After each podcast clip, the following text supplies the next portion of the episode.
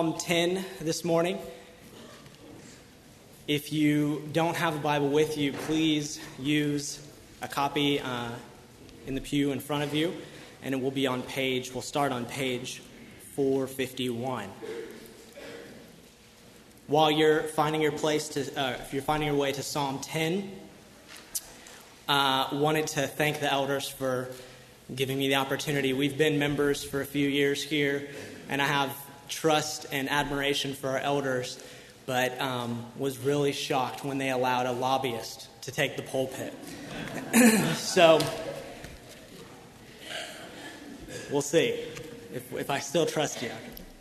No, thank you. I really appreciate it. I am a lobbyist, so my usual goal is to persuade, but this morning we're asking the Lord to edify the congregation and to encourage us in the faith. And, um, and we pray that that will happen by looking at Psalm 10. So if you'll stand with me as we read Psalm 10 on page 451, David begins Why, O Lord, do you stand far away? Why do you hide yourself in times of trouble? In arrogance, the wicked hotly pursue the poor. Let them be caught in the schemes that they have devised. For the wicked boast of the desires of his soul, and the one greedy for gain curses and renounces the Lord. In the pride of his face, the wicked does not seek him. All his thoughts are, There is no God. His ways prosper at all times. Your judgments are on high, out of sight. As for all his foes, he puffs at them. He says, in, he says in his heart, I shall not be moved. Throughout all generations, I shall not meet adversity. His mouth is filled with cursing and deceit and oppression. Under his tongue are mischief and iniquity. He sits in ambush in the villages. In hiding places, he murders the innocent. His eyes stealthily watch for the helpless. He lurks in, in ambush like a lion in his thicket. He lurks so that he may seize the poor. He seizes the poor when he draws them into his net. The helpless are crushed, sink down, and fall by his might. He says in his heart, God has forgotten. He has hidden his face. He will never see it. Arise, O Lord. O God, lift up your hand Forget not the afflicted. Why does the wicked renounce God and say in his heart, You will not call to account? But you do see, for you note mischief and vexation, that you, might, that you may take into your hands. To you, the helpless commits himself. You have been the helper of the fatherless. Break the arm of the wicked and evildoer Call his wickedness to account till you find none. The Lord is king forever and ever. The nations perish from his land. O Lord, you hear the desire of the afflicted. You will strengthen their heart. You will incline your ear to do justice to the fatherless and the oppressed, so that man who is of the earth may strike terror no more. You can be seated. Psalm 10 is a psalm of lament. It's an expression of deep sorrow, as we see. It's deep sorrow. David is expressing his deep sorrow over the injustice that he witnesses. It's a cry for God to restore justice. And ultimately, it's an affirmation that the Lord is king and he will do justice. So, this psalm is a model for believers for how believers should deal with injustice in the world. And we're all faced with injustice in this post Genesis 3 world. The fall has corrupted man and nature alike to create an arena where abuse, decay, wickedness, and injustice abounds. We all know it. And we're all, believers and unbelievers alike, we're all acutely aware that, at the very least, something has gone wrong. At the very least, things are not as they should be. So, this moral conscience that we have this sense that things are not as they should be was put on display recently in this last year with the m- numerous mass murders in our country. And we saw our culture uh, faced these horrific tragedies, and including self proclaiming Christians, our country displayed their utter inability to biblically handle these phenomenal atrocities. Similar today, we are faced with remembering, as Dusty mentioned, a, uh, a, massive atrocity. Today, we turn our attention to the injustice of elective abortions. Today, uh, Tuesday, will be the 40th anniversary of the Supreme Court decisions Roe versus Wade and Doe versus Bolton that together legalized elective abortions across the United States and set the stage for abortion laws globally. This practice now occurs 70, more than 77,000 times each year in our state alone. It occurs more than 1.3 million times a year in the United States alone. And it occurs more than 45 million times every year in our world. Given the moral truth of this tragedy, and how it surrounds us in our culture, we Christians this morning need guidance from Psalm 10. Because the inability to respond appropriately to these injustices, it, uh, our ability makes us, it, it causes us to do three, three things. It causes us to avert our eyes from injustice, it causes us to muffle our prayers, to not cry out to the Lord. And the third thing is that it causes us to walk past the innocent victims of elective abortion, which are pregnant women and unborn children. Because we don't know how to handle injustice, these three things occur in our lives as Christians, and it's evident in our culture uh, the, uh, what that causes. So we're going to look to Psalm 10 for guidance, and we're going to look for Psalm 10 as uh, a model for how we should deal with injustice, today being specifically sensitive to the injustice of elective abortion. So in Psalm 10, we have three stages, and this is going to be the outline for our text. The first stage is questioning in verse 1. The second stage is a description of injustice, which is verses 2 through 11. And third, we have a request according to God's character, and that's verses 12 through 18. And we'll go through those in the text, but that's our, our outline here. So, first in Psalm 1, let's look at how David laments. He says, Why, O Lord, do you stand far away? Why do you hide yourself in time of trouble? Now, personally, I'm more of an analytical, uh, analytic person. So, my first impression here is that David is just doing experiential theology. He's just making truth claims about God that are based on his finite, distorted perspective. Grow up, David. Okay, get over it, right? But what we see is David, yes, he is passionately describing the situation that he sees, but he is also accurately describing it as well. And he's actually accurately asking biblical things of God that we'll see. Look at, let's look at what David says. His first, he's asking, Why do you stand far away? Why are you so far away, O Lord? Now, David is not asking, Why are you distancing yourself physically, like deism affirms, or like Jonah's theological error was when he thought he could get in a boat and sail away from Nineveh, out of the presence of God. That's not what David is saying. He's saying, the question is metaphorical. It's, Why are you not getting involved, God? I see this injustice and you're not stopping it. You're not getting involved right now. We see this word is used later in Psalm 22 when David writes, But you, O Lord, do not be far off.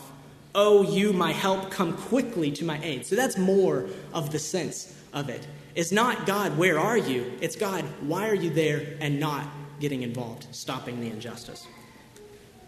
Second, David asks, Why do you hide yourself in times of trouble? Why have you hidden yourself?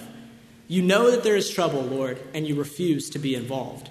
Why are you ignoring the cries, like David says in, 50, in Psalm 55? He writes, Give ear to my prayer, O God, and hide not yourself from my plea for mercy. So these two questions that David, that David uh, gives us, these two questions share the same problem at the core we can't see the Lord in action, either because he's distant or because he's hidden. So we fall back on this. If I can't see it, well, God, you're obviously not there. You're obviously not near. You're obviously not involved. Another thing we want to look at in this first verse is the, the, uh, the term time of trouble. This is the same phrase used in the earlier chapter. And, and in that psalm, David says, The Lord is supposed to be a stronghold for the oppressed, a stronghold in times of trouble. However, David's complaint here is that God is inactive and he's currently disengaged in what is clearly a time of trouble. So, my point is, these questions are biblical. It would be easiest for to read them and say, David, just read, read Scripture, have more faith. But that's not it at all. David is questioning God, and he's questioning in such a way that it really is informed by biblical principles. David knows these things are true. He knows he has a few biblical truths that he's looking at: God's justice, God's nearness, um, and and we see that God is a stronghold in times of trouble. He he believes all of those things, but that doesn't seem to explain what is before his eyes, and he's crying out to the Lord because of this. We can ask these same questions of God when we're faced with the legal and widespread practice or sorry, widespread intentional ending of unborn human life. Lord, why are you standing by and not jumping in? Since our world is clearly in a time of trouble, with 45 million abortions a year, that seems to be a time of trouble. Now, as students of theology and scripture, as most of us are here, we're tempted to think that just because we know the root cause for sin, for pain, and for suffering, uh, in the world, that we should somehow be immune to feeling it deeply, right? We say that just because I've taken systematic theology, I've written papers on it, and I know the arguments about the problem of evil, that somehow that keeps me from crying out to the Lord, from mourning over injustice before my eyes. Okay, this happened to me and my wife whenever we, uh, in December, when we heard about the Sandy Hook Elementary School shooting. We were actually on a road trip when we heard about it.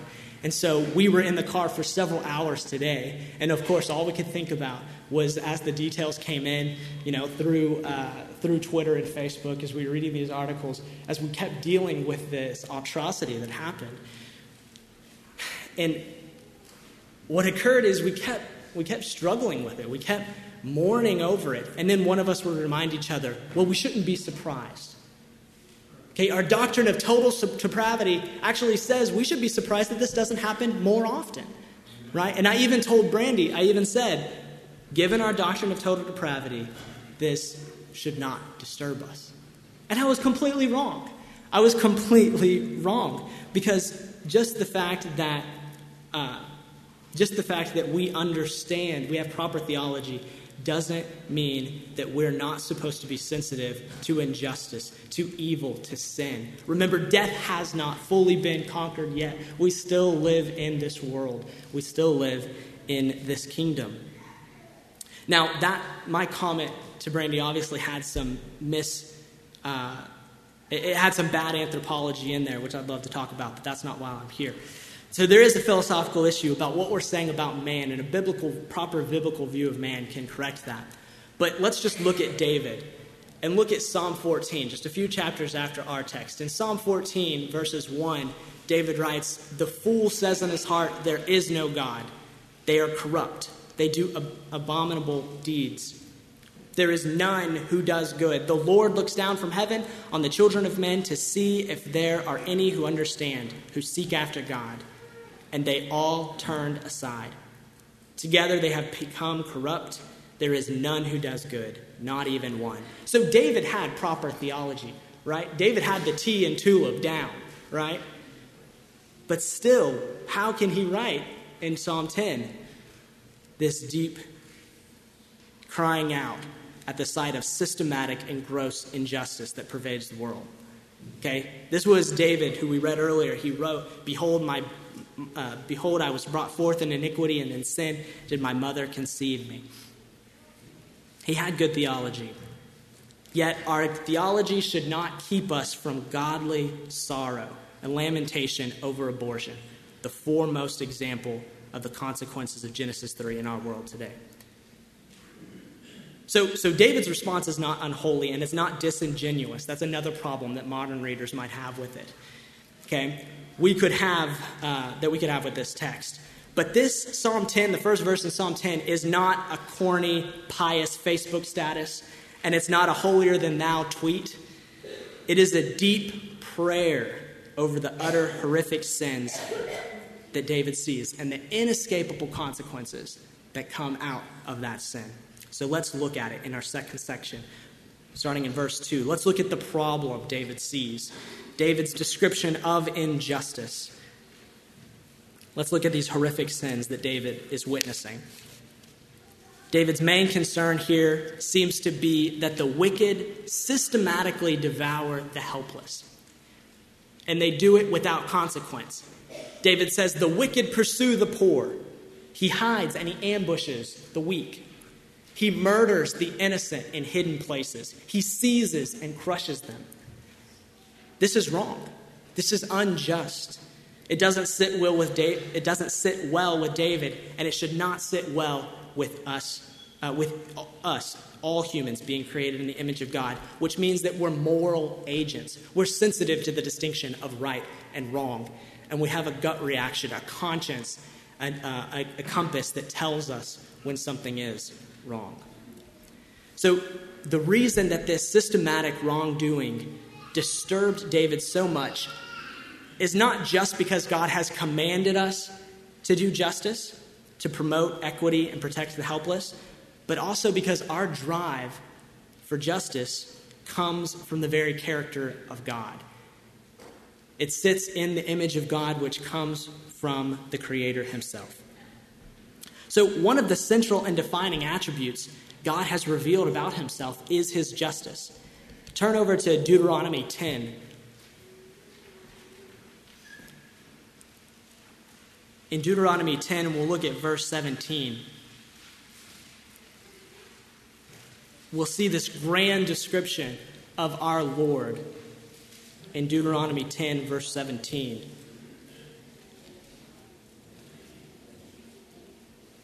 Deuteronomy 10, verse 17 For the Lord your God is God of gods and Lord of lords, the great, the mighty, and the awesome God, who is not partial and takes no bribe. He executes justice for the fatherless and the widow and loves the sojourner, giving him food and clothes. And even David in Psalm 37 simply proclaims the Lord loves justice.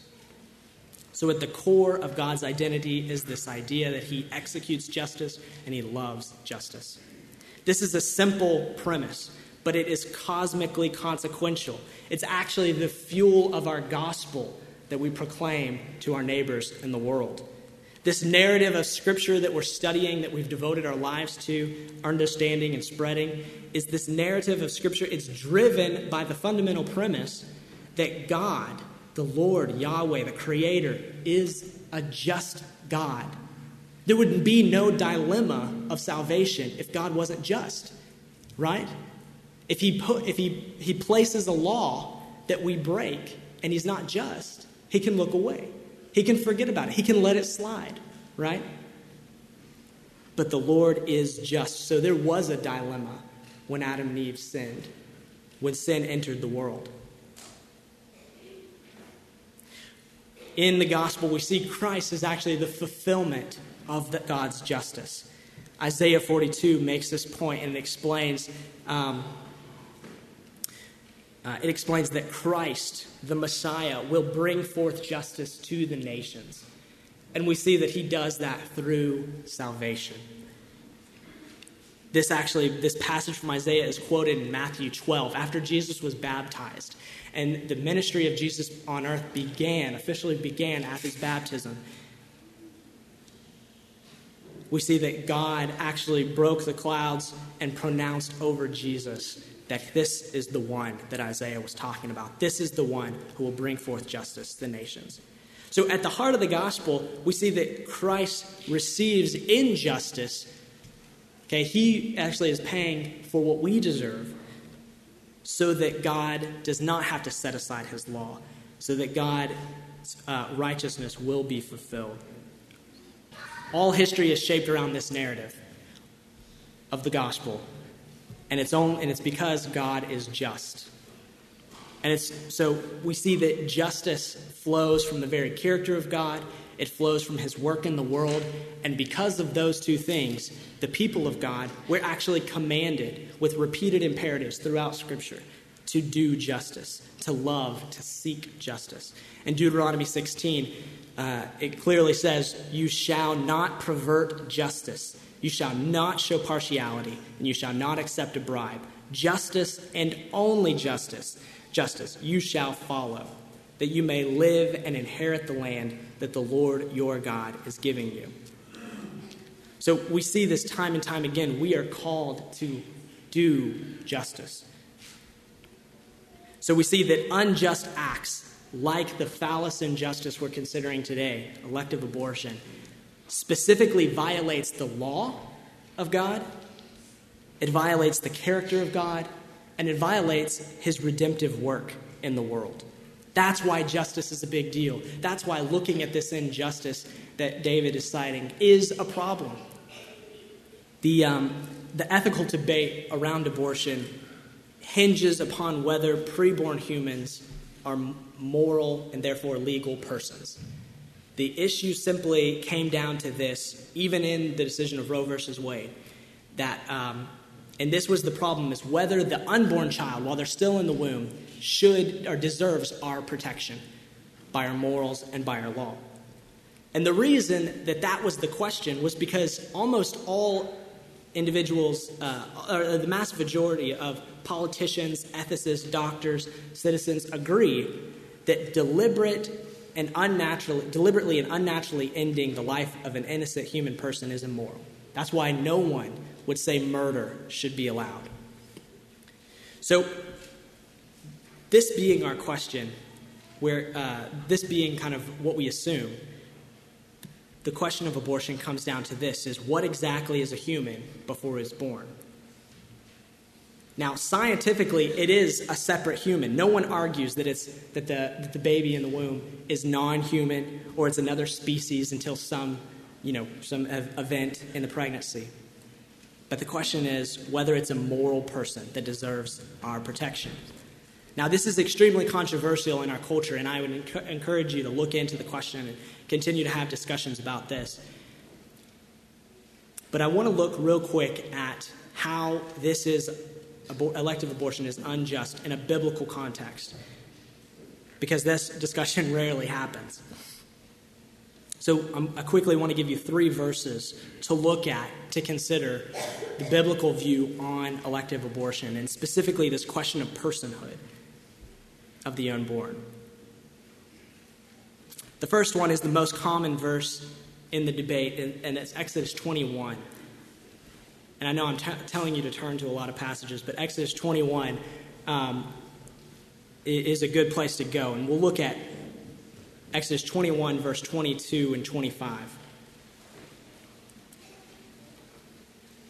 The law reads When men strive together and hit a pregnant woman so that her child comes out, or so that her children come out, but there is no harm, the one who hits her shall surely be fined, as the woman's husband shall impose on him, and he shall pay as the judges determine. But if there is harm, then you shall pay life for life, eye for eye, tooth for tooth, hand for hand, foot for foot, burn for burn, womb for womb, and stripe for stripe. So, in this scenario that the law is giving us, we're assuming that a pregnant woman is hurt in the middle of a fight, and the injury causes premature labor. And there's two scenarios. First, that there's no harm to the mother or the child. That term applies to both in, in, in the grammar. So, if there's no harm, either one, the baby is healthy, the mother is healthy, then the father gets to name the penalty. This being because the mother or the baby could have possibly been hurt. Okay, that's the first scenario. The second one is, but if there is harm to the mother or to the unborn child, the father doesn't get to decide. But instead, the life for life standard is applied. because human life, even unborn life, has an absolute legal value. So it's saying you have discretion when there's no harm because they were, they were not handling it correctly. They were fighting and they put a pregnant woman and her baby in jeopardy. So you can have discretion there, judges and, and the father. But whenever there is harm, whatever it be a womb, a hand, an eye, or even a life there's no discretion. The, the value is absolute. It has to be the life for a life. So, what we see here is, and in, in Hebrew scholars, there is a, an argument, there is a discussion in, in this passage I'd encourage you to look at um, about exactly how to translate this. But it doesn't affect the personhood element.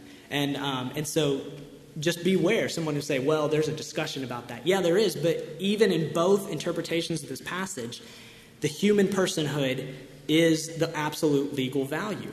And it's still saying that that unborn child deserves the protection of the law, even the life for life standard. So, this legal, uh, this legal penal punishment for accidentally harming a baby would obviously points us that the law's position on intentionally harming a baby is clear. Okay? So if you accidentally kill the baby, you have to, it's a life for life standard. But if you intentionally kill the baby, well, we can assume what the law's position would be on that. That would be covered in the commandment that thou shalt not kill. So, and just an interesting note here in our Texas law, we do have a penalty for something like this. Okay, if a mother uh, is pregnant and she's harmed in a violent assault or something like that, and the baby does die, or the woman is harmed and the baby is harmed, that's two victims in our courts. Okay even though he, the baby was unborn. However, we have a huge exception to this law because of Roe versus Wade. So if the woman has consented to ending the life of the unborn child, then it's not illegal to, to end the unborn child's uh, life. So we just kind of see this double minded nature in our law. Um, so, so that's the first one. The law clearly says unborn life should be protected. The second one I'll point to is David himself, who he identifies the beginning of his existence at conception. And multiple prophets do this as well. But David says in Psalm 51 Behold, I was brought forth in iniquity, and in sin my mother conceived me. And then in Psalm 139, verse 13, David says, You formed my inward parts not some inward parts that would later become me. He says, You knitted me together in my mother's womb, not you knitted some blobs of tissue together that later you would call David. So, David clearly says things he personally began as uh, at conception.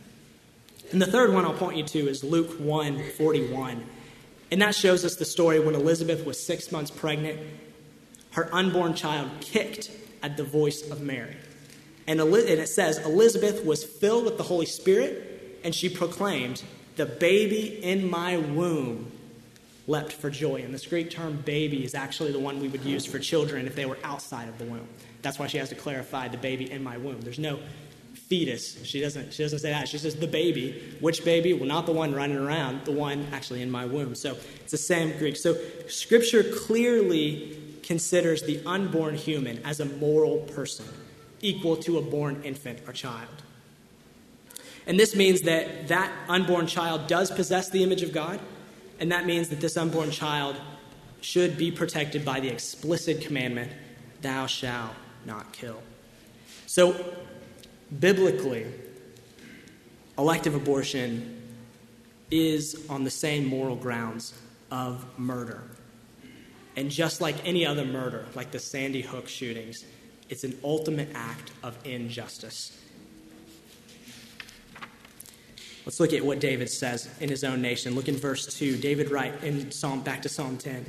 David writes in verse 2, "The wicked hotly pursue the poor, catching them in devised schemes." In verse 8, he describes the wicked sits in ambush in the villages. In hiding places, he murders the innocent. The wicked is always looking for the helpless. Now, earlier I mentioned the, the core of the moral debate is around this personhood question, but that's not the only moral element of elective abortion. We see that abortion is not just a practice, it's not just a service that is freely available to women who want it. Elective abortion has become an institution, it's an industry that targets specific demographics, specific populations, specific villages, specific victims. Certain pregnant women and their children are the victims. And yeah, I, I do consider pregnant women to be the victims of abortion. In this passage, we shouldn't read the pregnant women who have made this decision as the wicked one. Because the scheme that is the wicked one in our context, in the abortion industry, it's a business model. The data reveals that 79% of Planned Parenthood abortion facilities are located near either African American or Hispanic neighborhoods. And 45% are placed so that they are within walking distance to both type of minority neighborhoods this scheme, this wicked net, has had devastating effects on their target market. And it's seen in the statistics. We see that African Americans make up less than 13% of our population in the U.S., but African American women account for more than 36% of all U.S. abortions. That means that 47% of all African American pregnancies in the U.S. end in abortion. 47%. Whereas the U.S. average is 22%. This is a targeted village. This is a targeted victim. We see in the Hispanic community the same similarity, a disproportionate effect on this one type of woman, on this population. Another category of the helpless that are targeted is the disabled. 90% of unborn children diagnosed with Down syndrome are now aborted in the United States. 90%. This is a scheme. This is a wicked net. This is a systematic institution aiming at certain categories of individuals the helpless, the poor, the weak. Verse 9, David says, He lurks like a lion so that he may seize the poor. David goes from the image of robbers hiding to the image of a lion crouching, hunting. He seizes the poor when he draws in his net And we see that the poor are also victims of the abortion industry. And 69% of women having abortions are economically disadvantaged and living below poverty. 69%. It's a scheme. The helpless are crushed in verse 10. They sink down, they fall by his might. We see that the wicked are not just scheming and planning, but their, their plans are accompanied by violence. More than 60% of women seeking abortion are coerced, they feel coercion. This is not a service that they're freely asking for. In other countries like China and India, sex selective abortions are not, uh, are not just popular, but actually commonplace. In China, the government is actually actively coercing women to have abortions because of their one child policy in the United States, 42 states, including Texas, legalize abortions at the point where a child's, uh, it's been proven that a child can feel pain during the procedure. It's not just schemes, it's not just a business model, it's violence. We should be we should be like David. We should be crying out to the Lord over this injustice. But David's not just writing a sad song. David's not just mourning hopelessly. Remember, this is a psalm. David is crying out to the Lord.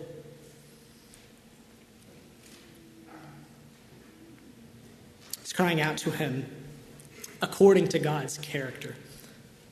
And that, that's why we have this third section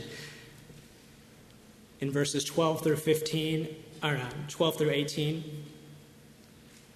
We see that, that David here is calling God to action. But while he's doing that, he's affirming truths about God.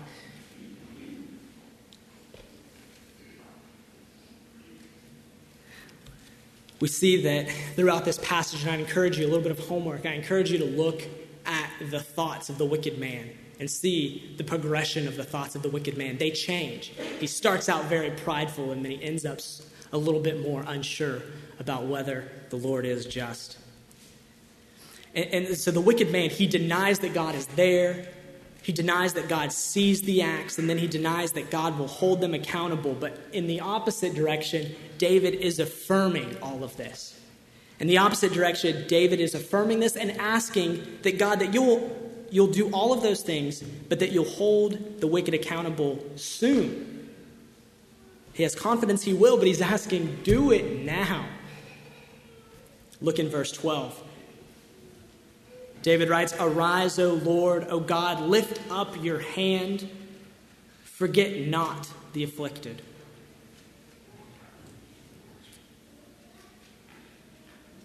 With the help of the Holy Spirit, believers like David, we have to remind ourselves of the revealed biblical truths. Here in verse 12, David is imploring the Lord to act, to get involved. Don't be far off, but come near, Lord. Don't stand by but help. Verse 13, we see David writes, Why does the wicked renounce God and say in his heart, You will not call into account? Okay, so David is reiterating, he's quoting the, the wicked one. That the wicked one saying, God, you're not just. You're not going to be judging us. But then David answers in verse 14, You do see the injustice. You note the wrongdoing and those that disrupt peace. And I, I love this verse because it promises the fulfillment of my yearning for justice that I was created with. David is a, what David is doing here in verse 14, he's combating the appearances of his situation with gospel truth. He's combating his doubts, his mourning, his sorrow with what has already been revealed that God is just but we don't see him. He seems far, but he is near. I say that this is a gospel truth because all throughout redemptive history we see God as helper of the fatherless and that he's a near helper. But the biggest example of this is when God came so near to us that he could take our place in penalty of death. A far God can't do that. It wasn't enough for God to do some cosmic court out of our sight. No, God came in flesh to be near to us. He touched the sick, He healed them, He reached out His hand to the children and hugged them, and embraced them. That is a near God. From our perspective, we have no excuse to believe the partial truth that God is far. Because we see the gospel truth that no, God is so near that he would not let us remain in our sin. Looking at verse 16, David writes, The Lord is king forever and ever. The nations perish from his land. The Lord is king forever and ever. Remember Deuteronomy 10 we read earlier God is Lord of lords, the great, the mighty, the awesome God who is not partial and takes no bribe. He executes justice. That's a kingly act, it's a judging act. He's executing justice. In verse 17, we see a direct answer to David's original question. You do hear the desires of the afflicted and you will strengthen them. You will incline your ear.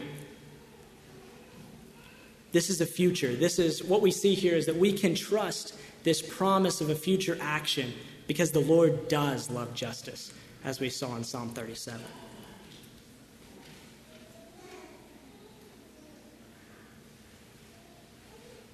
But the problem remains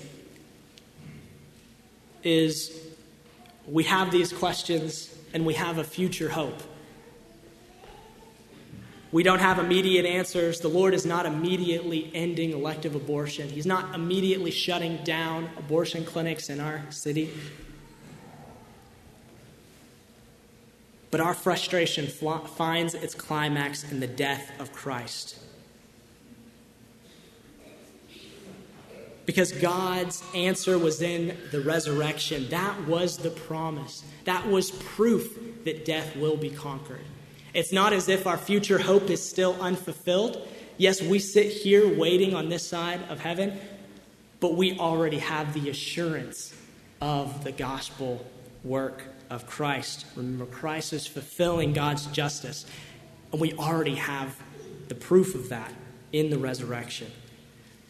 So we hope for fuller answers. We hope for a better time, a better place to look at the injustices of the world and the consummation in the end times. But currently, we're not hoping in something empty. We already have the promise and the fulfillment in the resurrection. So we have three responses to this truth, uh, uh to, to this psalm. And they're, and just so we can remember them, they're, they're three areas of our body. So first, we, re, we respond to the injustice, we respond to the direction that Psalm 10 gives us with our eyes, with our knees, and with our feet.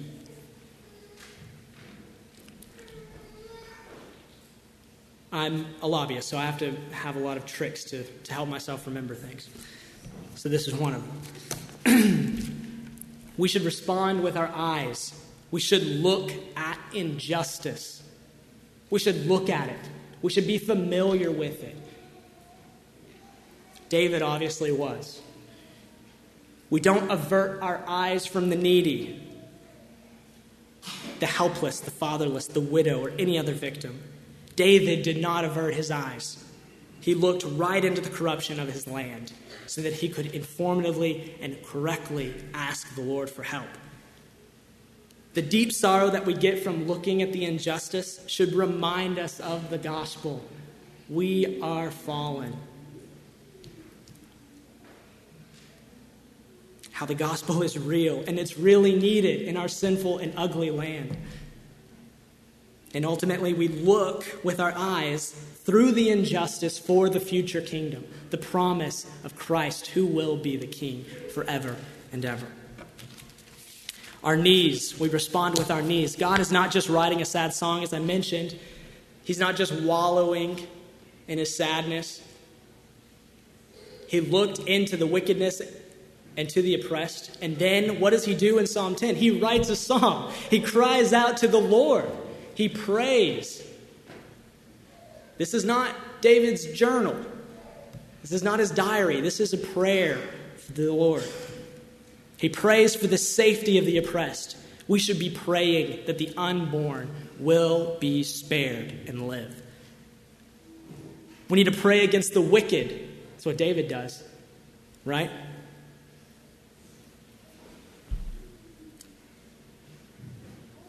We should pray that the abortion industry would crumble. We should pray that they will lose their appeal to misinformed and abused women. We should pray that they will lose their taxpayer funding. We should pray that they will be exposed, that they will be seen as the crouching lion that they are, that are sitting in ambush in our villages. We should pray for pregnant women. We should pray that they would be courageous and strong and find refuge and support in times of trouble. But we don't stop at praying for that. Number three, our feet. We react, we respond with our feet. What we do with our eyes and our knees should inform our feet with what to do. We must go to the needy. We, might not, we should not just avoid the needy, like in the story of the Good Samaritan, going to the other side of the road, not to mess with the injustice that's already occurred. We must go to the pregnant woman by serving her through ministries like the Pregnancy Help Center of Fort Worth. We must go protect the unborn. That means that we have to continue to fight for, stro- for strong pro life laws and ultimately overturning Roe versus Wade and Doe versus Bolton. The Lord who loves justice calls us to do justice. Not just to bring the message of how the justice of God has been satisfied. Yes, that's one thing we do when we go. But we also go to protect the helpless, to save the innocent, and restore justice in our land. We have an adoption fund. That's one thing we can do with our feet. Is we can go and give others support in the ministry of adoption. Go and bless others so that they can save the helpless. They can assist the unborn by giving them a loving home and give an alternative for pregnant women who are facing an unplanned pregnancy.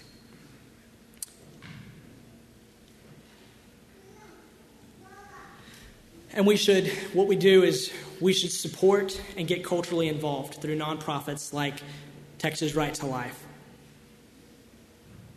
So what we do with our feet is we go to help the poor directly and indirectly by stopping the systematic the systematic schemes of the enemy through laws, legislation, court decisions.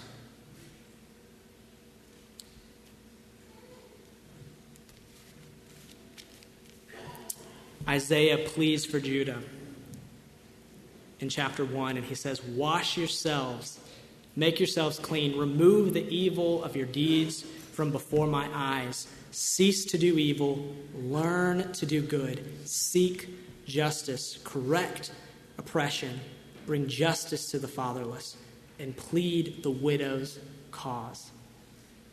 Let's pray.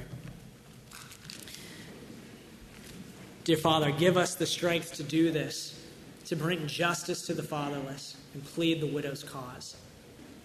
Lord, inform us of how we can serve in our community. Give us the courage to look at the injustice.